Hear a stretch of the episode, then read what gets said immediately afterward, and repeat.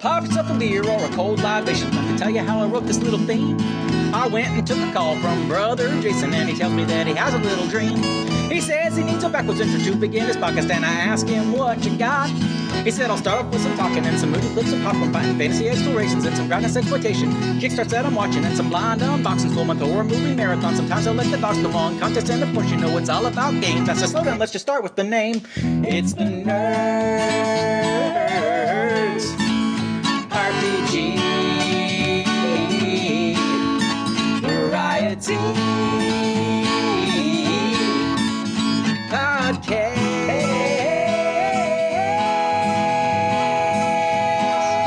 With the other Jason. Welcome back to Nerds R P G Variety Cast. I'm your host, Jason. I know I put a lot of content out this weekend, so I don't want this show to be too long. I've got a great unboxing recorded. Rob over down the heap joined me to do it, but it's about twenty minutes long, so I'm probably going to do that on Thursday. I've also got a bunch of movies I've watched that I really want to talk about, but I'm probably going to do that on Thursday as well, because I want to keep things kind of succinct here. I've got some phone calls. Um, I, I also want to talk about a game I, I ran. So I, I ran my birthday game. It wasn't on my birthday. It was a little bit after, but we ran Aces and Eights. We did it online. Kenzer and Co. has virtual tools to put the silhouettes in the shot clock, which is like a dartboard, transparent dartboard you put over to show exactly where you're aiming on the on the target. And it worked pretty well. Aces and Eights is a very detailed system. You, you know, every action you do takes a certain amount of counts. In, in each segment's a tenth of a second. So it might take X number of counts to stand up and X number of counts to draw your pistol and cock it and things like that. And so it just counts up, you, you know, ticks up. So does anybody have an action on one? Anybody have an action on two? Anybody action three? I have an action on three. Okay, you go. And, and then, you know, as people change what they want to do or do different things, and it adds the count, and you know, so that's how you decide who goes when.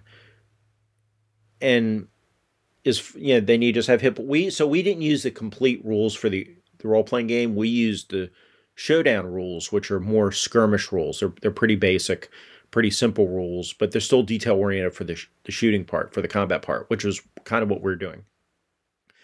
And it it worked out really well. It was an enjoyable game. Uh, Jason Hobbs over Hobbs and Friends and Random Screed was in it. Uh, Carl Rodriguez and Amy Lee Rodriguez of the Geomologist Presents were in it, and Arlen Walker of Live from Pelham's Wasteland was able to participate. And, and I th- I think everybody had fun. There was some PvP built in, which wasn't to the taste of all the players, so that was maybe a little bit of a negative. But uh, that's not Aces and Eights' fault at all. That's just the way the game turned out. One thing that was really interesting, and, and I really appreciate about the Aces and Eights, is the granularity of it. So you, you have hit tables, and then, you know, the nice thing with the shot clock, this aiming diagram is if you're a little bit off, then you draw a card to see where the shot goes. And it's possible if you're aiming for the chest and you miss, that you might still hit them in the leg, right, depending what card you draw and, and where that bullet goes. So that's kind of interesting. And the rules for cover are really interesting because the way the cover works, instead of just stopping bullets dead, a bullet, you, you roll how many hit points the, the bullet does, how much damage it does, and then cover, depending what the cover is, you know, it'll say half an inch of this kind of cover absorbs this many hit points, or I'm sorry, half an inch of cover, or inch and a half of cover, or whatever, and then it's going to absorb hit points. So if there still has enough hit points to get through the cover and hit the character, it can still do damage to the character, but do less damage. And that came up where we had a, one of the players got killed because they took a rifle shot to the chest. And looking at it and talking about it, the player decided, well, the left arm wouldn't be hit by the bullet the way he was holding the rifle. And, and that's fine. But and, and on the chest shot, even though the player had more hit points, if you do twelve or more points of damage, it's an auto kill. You know, which I like. I like bullets. There'd be circumstances, no matter how many hit points you have, it you could be killed by a bullet. But what's interesting is if it had gone through his left arm, then the left arm would he would have still taken the same number of hit point damage, but he wouldn't have been automatically killed because the left arm would have absorbed X amount of damage, like three points of damage, hit points, and then the shot to the chest would have been less than twelve points. So even though he took the same number of hit point damage, it wouldn't have been an auto kill because it wouldn't have been twelve or more points to the chest. You, you know, so it would simulate that idea that we see in real gunfights that, you, you know, your bullets have to have enough penetration if they, you know, to go through arms and, and go through things like that, because a lot of times bullets will go through somebody's arm or something and it slows them down. So that was really interesting seeing that granularity in the game. Is this the only Western I want to play? No, it does take a long time. I think as you get used to it, it'll go faster. It would definitely be faster in person, face-to-face. But there, we talked about it after the game, and there are ways you could set up using the V T T with the silhouettes and cover and, and the aiming diagram. There are ways you could do it that would speed it up, without a doubt. So, so I definitely think there are times you want to scratch this kind of itch. But there are other times you just want to use Boot Hill, because Boot Hill also gives you that shot placement and, and that chance for insta kills and stuff, but it but it goes a lot faster. So there are times you're going to want to do Boot Hill, and there are times you want to do Aces and Eights. Uh, the di- big difference is Boot Hill, while is pretty easy to do theater of the mind, Aces and Eights you're not going to do theater of the mind with. So you, you know that's the big difference between the two. Aces and Eights has also a lot of subsystems. We did not get into brawling. The brawling subsystem uses poker chips. You have so many chips for different values, and it's like a bidding system. And so I'm not, we haven't tried it. So we did agree, most of us, that we do want to play this game again. And so it probably will get back to the table with more of the subsystems and more of the R P G elements. So we'll try it. But Aces and Eights definitely is very interesting. I enjoyed it, and I think it has a place. But it's one of those games that that needs to be the game you guys play, and it would definitely benefit from longer sessions. So if you sit down twice a month for six-hour sessions and Aces and Eights is your main game, I think it would be awesome. You would all get used to it, and it would be really smooth. If you play it for three hours once every three months, you're going to be constantly looking things up, and it's going to be slow and clum- cumbersome. So that's kind of my thoughts on Aces and Eights, but I really did enjoy it.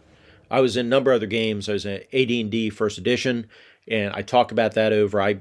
guest appeared over in Minion, also known as Rob Confessions We Timbers Bucci, in the latest episode that he's put out. I was able to guest appear on that, and I talked about that A D and D game over there. That episode uh, came out today, the same day this one does, and it's called Big Ten O S R, Bringing R P Gs Back to the People. So go check that out. We talked about A D and D First Edition. We talked about O S R and, you know, how inclusive the O S R should or shouldn't be. So that's interesting. I've been in other games too, but I, I don't want to, like I say, clog this down too much because I've ta- put out a lot of content this weekend. I will talk about movies, and I will do some unboxings next episode. I will say, if you're curious about Palladium's Christmas grab bag, where you fifty-eight dollars and you'd say what kind of things you want, I did that, and I got well over one hundred dollars worth of stuff. You, you know, double my money. And the books were all signed by the people in the office, Kevin Zabita, you know, the other people signed the books. Really, really cool. There's some hand-drawn doodles in there, dragon and stuff from Kevin in there. I highly, highly recommend, if you like Palladium books, do the Christmas ba- grab bag thing. You'll you, you'll get your money's worth. There's no question about it.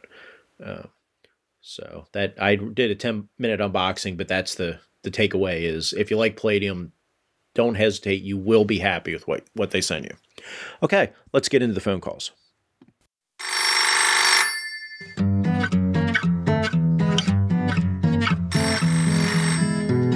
Who's on the phone? Who's on the phone? Who's on the phone? Who's on the phone? Well, maybe it's your auntie or a driplet by your spouse, but the operator screaming is coming from inside the house.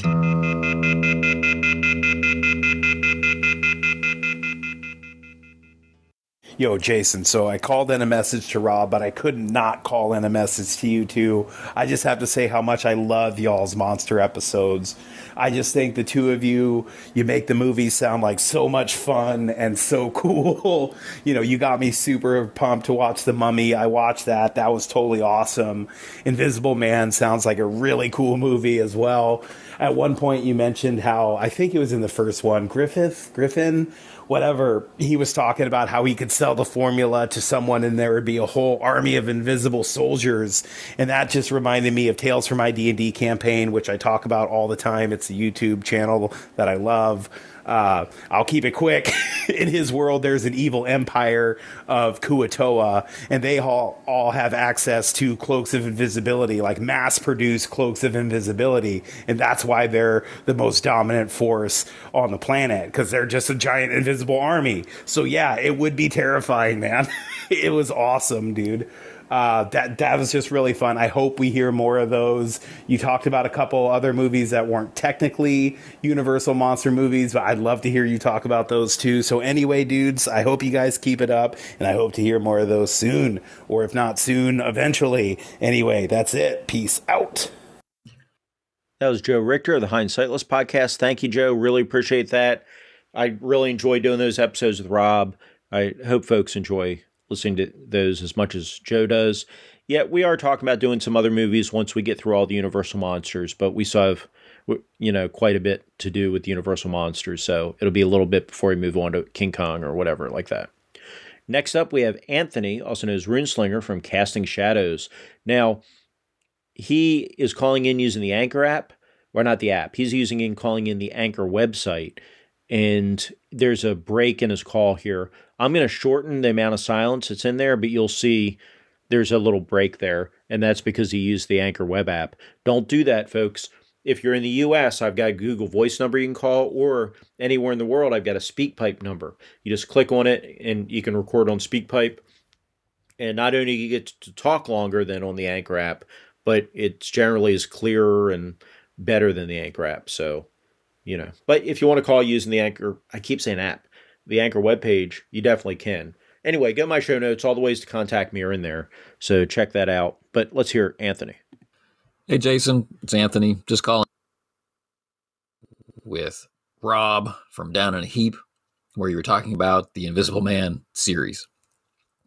Not long after I moved to Korea, I ordered uh, a bunch of collections of the Universal Monsters uh that were available for a while, you know, the werewolf and the Invisible Man and Frankenstein and stuff. The only one I didn't get was Dracula. So I've always been this way, that way on Bela Lugosi in that particular role.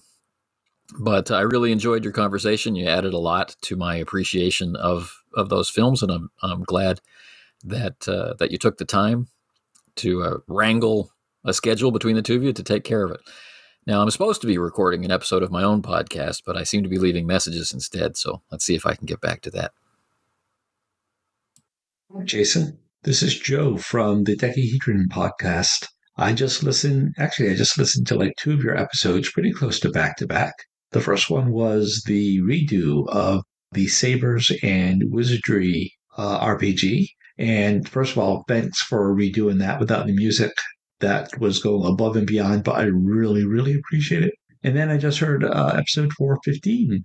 And in that one, you just talked about playing Colonial Gothic. And I was under the impression that both of these are roughly uh, the same time period. And as I mentioned to you in the email, I've been thinking about running a, a little campaign set in sort of the Colonial Catskills, uh, inspired by some of the stories out of The Sketchbook of Jeffrey Crane by Washington Irving. That's the book that contains The Legend of Sleepy Hollow and The Tale of Rip Van Winkle. Probably leaning a little more Rip Van Winkle than Sleepy Hollow. But anyway, I was just wondering, seeing that you seem to have experience with both of these games, uh, which one you feel would be best for that time period and why? Thanks again for all you do. I love your podcast. Keep it up. Thanks. Thank you for the kind words. I'm glad you're enjoying the show. Folks, if you're not listening to the Decahedron R P G podcast, there's a link in the show notes. Go check it out. Joe and James do a great job. They, they're very succinct, unlike my show. And the back and forth between, the banner back and forth between them is wonderful. So to answer your question, it really depends what you're looking for. I've never run Sabers and Witchery. I've only read it. I have run I C R P G in the Colonial Gothic setting a number of times, and, and I C R P G outside that setting, you know, even more. Um, it, it really depends. So Sabers and Witchery has more built-in assumptions because it, it's a class system. So because of that, the classes have certain abilities. So if you don't want Now, you could leave classes out. So if you don't want your players casting spells, then you could leave the mages out. But your witch hunter, you know, is built in to be able to turn undead and turn demons and turn fae. And and your Oni the Woodsman really is a good tracker. You know, so if you want to be able to track, you're going to have the Woodsman.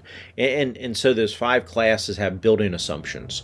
It, so if you want D and D, but dialed in for that time period, then Sabers and Witchery would be a great way to go. And, and I think it's an interesting game. I'm looking forward. I'm definitely going to run it.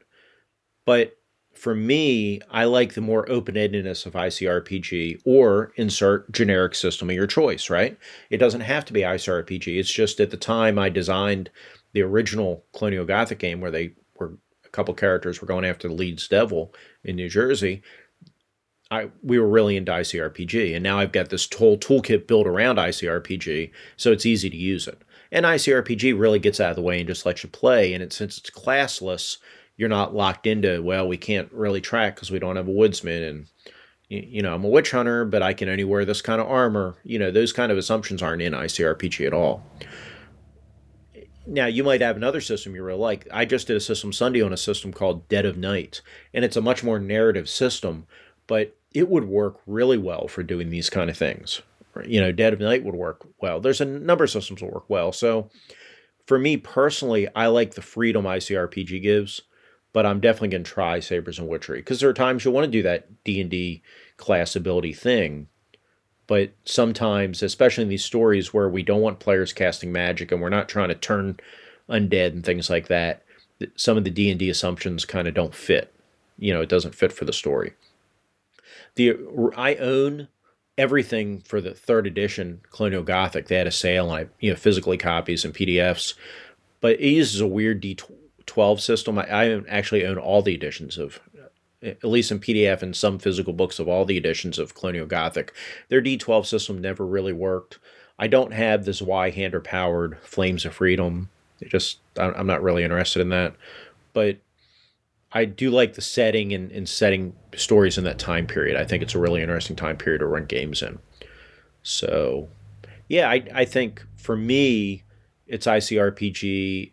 But for you, it may be pick generic system of your choice, universal system of your choice that you're comfortable with. Um, but Sabers and Witchery, if you want the D and D experience tailored to it, I think it would do a great job. But realize you're getting all those D and D-isms baked into the game. So that has to influence your decision whether you use it or not. I, I hope that's kind of a helpful answer. I, I know it's not an exact answer, but that's the best I can give you at this time. And remember, folks, if you sent a call in to Jason and you haven't heard it on this episode, have no fear. It will appear. Okay, folks, that's it for the calls. And I want to plug the sci-fi horror contest that's almost over. You have until the twenty-eighth of October to get your entries in. Tell me what your favorite sci-fi horror media is. It could be a movie, a book, a role-playing game, a manga, anime. This contest is sponsored by the Geomologist Presents podcast. They have a number of traveler modules that they're going to send to you anywhere in the world. These are physical modules. So in addition to that, I will help get with you to donate money to a charity. You know, it's win-win all the way around. All you have to do is send me a message, and you can do that a variety of ways. They're all listed in the show notes. And, and let me know what your favorite sci-fi horror media is and why you like it. We only have a small number of entries so far, so your chances of winning are pretty good. And even if you don't want the Traveler stuff, you can either t- get them and sell them to Noble Knight or something, or you can say, hey, I don't want the Traveler stuff, but I'll still donate money to a charity. So, you know, there's really no negative to calling in for the contest. But like I say, October twenty-eighth is the cutoff for that, so get on it. Now, we have a little bit of time left in this episode, so I am going to, I know I said I wasn't going to play Rob's, the unboxing that Rob did with me, Rob from Down the Heap, but I am going to play it. We unbox Rus. This is role-playing in Heathen Russia. It's actually a game written by an Australian company in the nineties about playing in Russia. And, you know, so if that sounds interesting, it's twenty minutes of us talking back and forth as I take, as I unbox this game and page through this game. If that doesn't interest you, you can stop listening now. There's nothing else in this episode, and I'll be back on Thursday. But if you like hearing me and Rob talk, Well, here's twenty more minutes of it.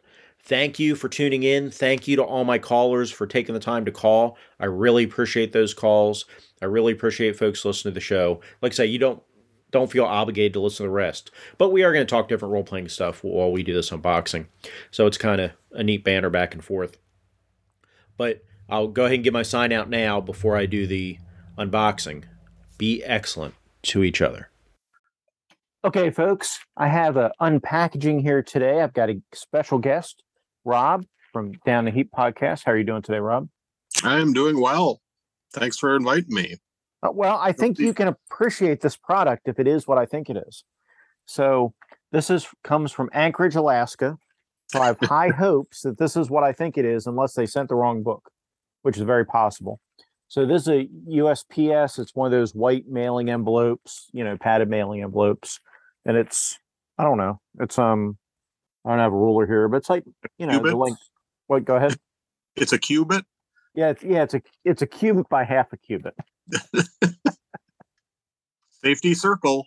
Yep. Yeah, that's right. I have my Tinker's model Swiss Army knife. Rob can see it here. Um, Rob is the actual witness to this unboxing. Yes. Shut the knife here. Before. King Boreas is blowing some winds down from the Yukon. I can yeah, hear so, it now. Yeah, what's the weather like down over where you're at in Minneapolis? It's actually warmed up a little bit. Uh, the, okay. It's a warming trend. Uh, today, I think it got to forty, um, but it, overnight it's been in the in the low twenties. Mm-hmm. And uh, but it's supposed to warm up this weekend. So, but maybe hey, maybe this cold wind coming virtually through the screen will will change matters, but right but yeah. so well, I might we, actually we will, break yeah we um we, we've had frost warnings, but we haven't actually had snow or anything here in Virginia. It's been like, you know, high thirties, forty degrees in the morning like that. Mm-hmm. But um so this is decently so it's wrapped in newspaper. Oh well, here here we go. We have a we so I will maybe I'll read this later. Um, we have some, Maddie. So Maddie's weighing in here. you you cannot have that. Um, we have a Maddie. Lay down. Come here. No, nope, he's going to run off now. So we, we have City Wilds. Here's a winter holiday tradition that counts and celebrates birds. So there's an article here about something to do with birds. Um, I don't know, but we don't need to read the Anchorage paper. Maybe I'll look at it later. Let's yeah, that's if... uh, it's cool when you get stuff like that. Yeah, so we'll um try to save the paper a little bit so I can read it later. Um, oh, I, I can see a, a piece of the cover. It is black, which is good. And through. So we do have what I ordered, which is good, because it'd be a shame for him to send me the wrong book here. This is Roos. I'm showing it to Rob. Um, yes. So, fantasy role-playing in heathen Russia. Um, everything I've read, this is a game that was made in Australia back in the nineties. And I, it had some distribution, I guess, in the States. Probably a whole lot. It was copyright nineteen ninety. Victoria, Australia. Roos Games has a P O box. Um, by all reports, the system is not good. But I, I so we have on, on the back of it, it says, um, in the greatest tradition of heroism comes a game, a game that echoes the heartfelt and glorious past of the Russian people. Uh, I'm looking. So in, in some of the marketing stuff, they had, you, you know, some quotes that were really crazy. I called one into your show. Yeah. Yeah. You know, about dealing with frostbite and their ear fell, you know, the helmet doesn't sit straight because his ear fell off and right. Yeah. And all kinds of stuff. And then pass the vodka, I think was the end. Yeah. That's right. Pass the vodka. So we, we did get the right, um, the right book. So that that's important because it'd be a shame that at fifty dollars, have them send me the wrong book. So we're going to toast this. I, I, I actually don't have any, I finished off the vodka before my surgery and I'm restocked. So I'm actually drink. I actually have Glenfiddich here. And what, what do you have there, Rob? I have uh, well, close to vodka. I have Linja. There we uh, go. An Akavit from Norway, potato based, caraway with a little bit of nose, uh, orange peel. Well, excellent. Tasty stuff. Excellent. Skål. Cool. So, and actually, this, uh, of course, made its way around the globe, as Akavit does, all the way from Australia. So it's mm-hmm. apropos that I'm drinking this for a game that came from Australia. It, it is. It, it's interesting that the game about, you know, Russia, you know, Dark Ages of Russia came from Australia. It is. It is. Um, do you do you have any idea, like, what kind of system it is? Like, well, if, well, if it's mental base, if it's level, if it's skill? Yeah, well, I'm about to look at that, but there's a disclaimer here in the front. Oop. There's two disclaimers. The first one says, any similarity of person's past or present is purely coincidental. And then it says, disclaimer, the inclusion of Christianity as an integral part of the game was unavoidable, since a reasonable recreation of these times would be totally incomplete without including the effective influence that Christianity has had upon the Russian people. Consequently, the inclusion of Christianity in the book should not be looked upon as sacrilegious. So, I, don't, I don't know if that's an ominous disclosure or what. Right. Yeah. um, well, that's we, something you can always change, you know, if you if you run the game. Oh yeah, definitely. But but I mean, oh yeah, it definitely looks like it's definitely percentile die. Um, it says you need paper, preferably graph paper for mapping, pencils, pens, highlighters, six-sided dice, ten-sided dice, twelve-sided dice, twenty-sided dice, and percentile dice, a good imagination, and you need a good map of olden Russia if possible. Otherwise, a map of the modern-day Soviet Union will suffice. the um the the D M in this game is called the Arbitrator. Okay. Um. It, uh, yeah, you you have your your. Do, do, do. I was hoping it would be the Jarl. Yeah, that would be good, wouldn't it? Yeah, yeah. The, the Jarl. The um. So so you choose your you have your your attributes are strength, stamina, agility, appeal, intelligence. I'm sorry, intellect, mental strength, and status. Um, status. You, you roll for your status, and then you can choose a profession. And then once you pro- oh, this is kind of cool. Once you choose your profession or your class, you you get to roll another d six to add to your basically your prime attribute. Okay. So so that's not a bad little thing. Mm-hmm. So that way, that's something you can port over to D and D pretty easily. Sure. Um, so, yeah, I'll, I'll I'll go through this and give it a a full full review. Yeah. I, I won't hold you here. It's the the. Yeah. It looks overly complicated, um, but we, we have piety points and miracles, and oh, there is um, it's a skill system, and okay. It looks like the skills depend on the class or the profession. At least the starting be- is on the profession. That's not a bad thing. Um, skiing is one of the skills, so that's probably nice. Yeah. Nice. Um, for every minute the character is skiing at any great pace, necessary to roll a skiing ability or less in order to remain balanced and prevent toppling into the snow. Well, that's getting uh, pretty uh, in-depth there. Um, yeah. I, I probably wouldn't have them make a roll anytime they skied, but, uh, right. you know. F- foreign battle or maybe standards. A, okay. Or, no, go, go, go ahead. I'm, I'm sorry. Oh, that's all right. I'm, I'm hoping that there's some kind of thing where you take a pull of vodka and get back uh, some vigor or stamina or something like that to brace you up. Right, and I'm yeah. also hoping that there's a, a random table for frostbite dismemberment or something in there. So uh, yeah, I, I am looking here for, for this. Um, so there is a skill for legends, to know legends, which, which is kind of cool. Okay. We have um, sleight of hand, of course, um, YouTube PowerPoints. Uh, there's a, there's a demeanor rolls. Oh, so this is basically a um, morale, not a morale, but a reaction reaction table. Whenever a player encounters other people within the framework of the game, there will be, as in real life, a great number of responses. The demeanor rolls should be instigated whenever deemed necessary by the arbitrator on the table below. It also needs to be mentioned the resulting roll should always be read in context situation in which such a roll was warranted. So it's a D six. You can They can be disgruntled and contemptuous. Not well-disposed, disinterested, withdrawn, but well-disposed, relates to the character in a friendly manner, or rather amenable towards the character. There's a, a list of names here, which are all in, in Russian and difficult to pronounce. The classes, by the way, are, are all Russian name, R- Russian words that I can't pronounce either. Um, They, they do have height and weight tables, which are good. Mm-hmm. Yeah, it looks, I mean, it's a pretty, it's there many, are there many illustrations?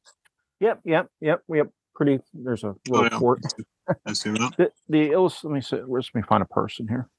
There's a, well, there's a giant getting ready to step on some people. Oh, yeah, yeah. So, you know, it's not, it's not, not horrible.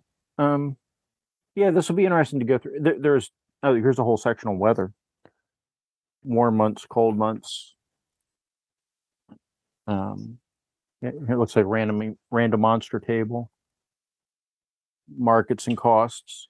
So it looks like it's got all the standard um things. If nothing else, might be a good reference if you just wanted to have a different type of fantasy setting for your favorite mm-hmm. system and just have it based on, you know, rather than Western Europe, like so many people kind of model theirs after, having it based on like a medieval Russian uh, setting could be a lot of fun. Right. Oh, definitely. Yeah. Yeah, so so here's a big table for unladen carryable weights for horses in kilograms. Here's another for cadence, or you know how far you can travel, travel times, uh, healing, bad habits. Oh, these Ooh, are for the horses. Habit. Bad oh. habits for the horses. um, there's a whole bunch of encounter tables. Village encounter. Oh, here's a whole falling damage table. That's good. There's um, yeah, there's village encounters. There's Um, forest encounters. Is there a bestiary? It, yeah, there are. They're, they're beasts. Um, it, that's where I was showing you that picture of that giant from. Oh, right, right, right. Yeah, there are animal encounters. Oh, you have different shape changers in here. We even have werefalcons and werehorses. Um, Hopefully, a werewalrus. Ah, uh, no werewalrus, sadly. There's a wereowl.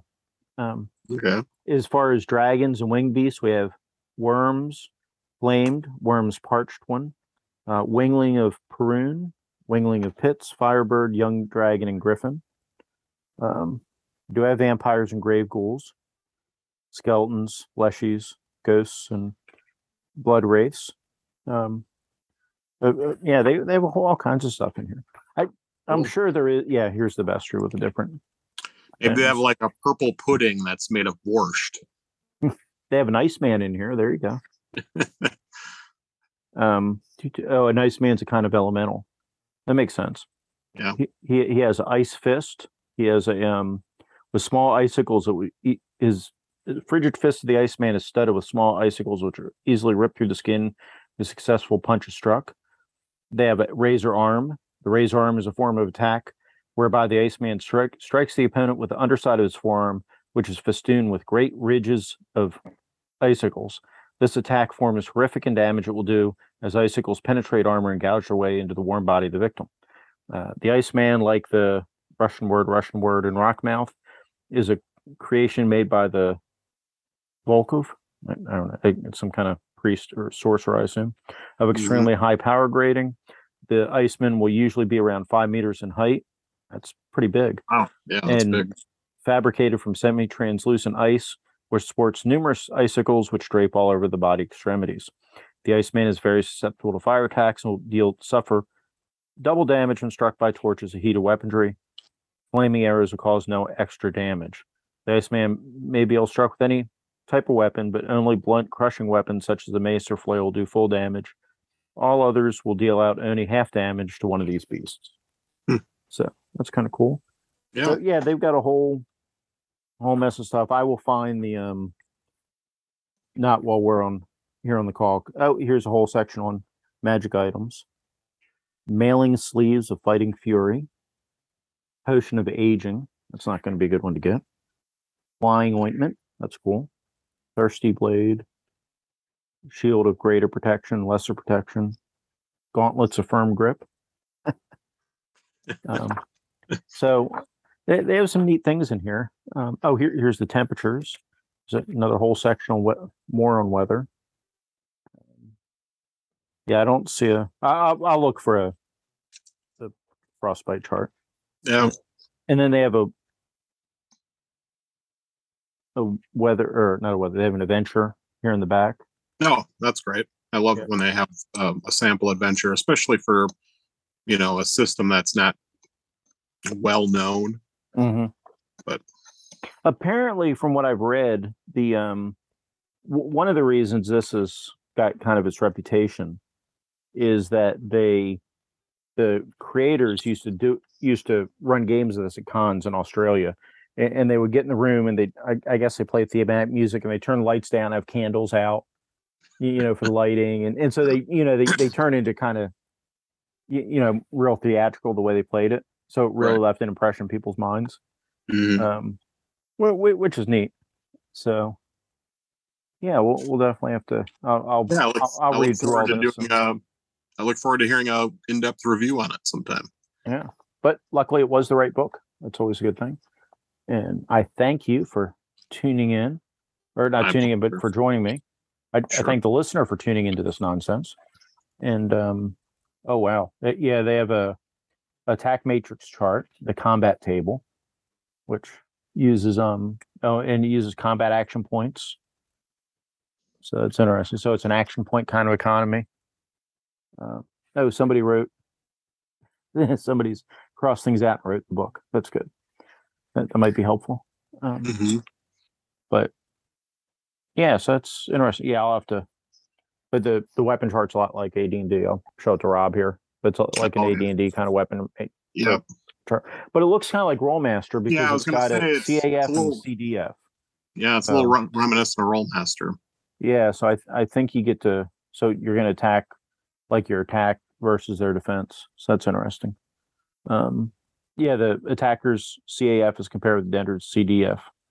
Um, and you can go over a, it can go over one hundred, just yeah. like Rollmaster. Open-ended, yeah. Yeah. So that's interesting. Well, I don't know if it's open-ended or just with pluses, because it, oh, it, it starts at zero. Okay. Then it goes to one ninety-one plus. So it, it definitely can go over one hundred, but I don't see where it can go under zero. So I don't know if it's, you, yeah, you know, exactly like, like Rollmaster. Not quite like Rollmaster, yeah. Yeah, because some of the bonus, oh no, these are, oh, how long to do things. Yeah, it's got how long it takes to put on your boots, um, pull off your boots, how long to, if you have thongs on, or thonging, I guess, like to tie your boots, take off mm-hmm. boots with thonging. Um, How long to dry out your boots? Yeah. Well, it, it actually it has kindle small fire. How long it takes to do that?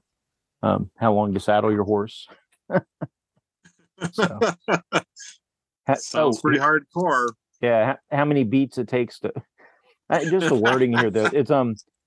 And to, to judge and strike at battle axe blow, to jug and, judge and thrust with a spear, but but but effectively what that does, but effectively it's weapon speed is all it is. Um, yeah. So although you can also carefully judge and thrust with a spear, uh-huh. It takes longer. So I guess a careful blow, no doubt, gets bonus. So yeah, very interesting. Um, the slow blade. What is that from uh, Dune? I can't remember the, it, the quote now. Oh yeah, it's um, yeah, I don't remember, but yeah, the, yeah, the slow blade. Everyone out there screaming ass. Yeah, cause yeah, they all know it. Um, oh, here you go. Here's the definitions for the r- real quick, and I'll, I'll let you go. The here's the werehorse. The werehorse is, for all intents and purposes, a humanoid-shaped horse with the capability of either bipedal or quadrupedal mo- mobility. The front hooves, on closer inspection, have been divided into fingers similar to those of a human, but covered in a hard chitinous material like the hoof of a normal horse. Any character in werehorse form will have plus three strength, plus two agility added their normal personal attributes. Characters capable of carrying loads like a normal horse, but will not under any circumstances accept a rider on its back. Any attempt to ride a werehorse will result in immediate attack upon whomever is stupid enough to attempt such a thing. A werehorse character in human form will never have any trouble from a horse that he is riding, and he will unquestionably have the ability to talk to horses, although this in itself does not impart the ability to control such steeds. That's kind of cool. Mm-hmm. Yeah, they've got all kinds of stuff in here. Yeah, I'll, I'll I'll go through this, but yeah, it's got a whole section here on changing shape. Oh, yeah, and on playing um playing shapeshifters and other non-human characters. That's kind of cool. So cool. Well, very right, cool. That's so, nice. Yeah, yeah. Now I have a, a game not many people have that. Hopefully, I'll get to the table eventually just to justify its the expense of buying it, and, yeah. and and then I can also read this snippet of a paper from Alaska, so there's a little something here. A little bonus. Yep, there we go. Okay, well, thank you very much. I, I enjoy you taking a few minutes out of your night to, to join me for that unpacking. I figured since you're in Minnesota, where people go to be in a miserable environment to punish themselves, you would enjoy a, a, a game based on Heathen Russia. Some of us are just born here and don't have the brains to leave, but uh yeah. Okay, cool. I will use that. I went longer than I thought, but yeah, it's, it looks right. Like an interesting game. So, mm-hmm. All right, maybe I'll run at a convention sometime. Yeah, that, that would be cool to haul out. You probably get. Uh, I mean, if you advertise that, I imagine mm-hmm. there'd be a lot of people that be. Oh, I've never played that. Yeah, that that might be the best. best Novel, it, really. Yeah. Yeah. So okay, cool. All right. Well, I will let you go. Take care. Good night. Have a good one. Bye. You too. Bye.